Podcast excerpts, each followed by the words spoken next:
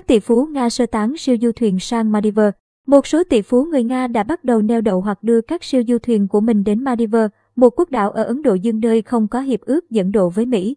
Sau khi Washington tuyên bố truy quét các tài sản của họ, theo Reuters, các tỷ phú Nga đã có động thái sơ tán du thuyền sau khi phương Tây áp các lệnh trừng phạt với Moscow nhằm đáp trả hành động quân sự của nước này với Ukraine.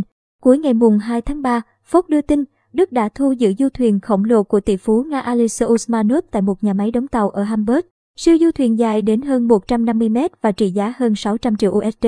Tỷ phú này là một trong những người nằm trong danh sách trừng phạt mà Liên minh châu Âu đưa ra hôm ngày 28 tháng 2.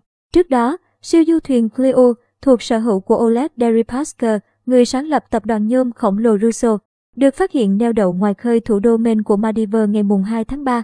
Tỷ phú Deripaska cũng bị Mỹ trừng phạt từ năm 2008. Tàu Titan thuộc sở hữu của Alexander Abramov, người đồng sáng lập công ty sản xuất thép Evirat, cũng đã đến Maldives vào ngày 28 tháng 2. Ba du thuyền khác thuộc sở hữu của các tỷ phú Nga đã được phát hiện trên vùng biển Maldives ngày 2 tháng 3 bao gồm du thuyền Nirvana dài 88 mét thuộc sở hữu của người giàu nhất nước Nga, Vladimir Putin.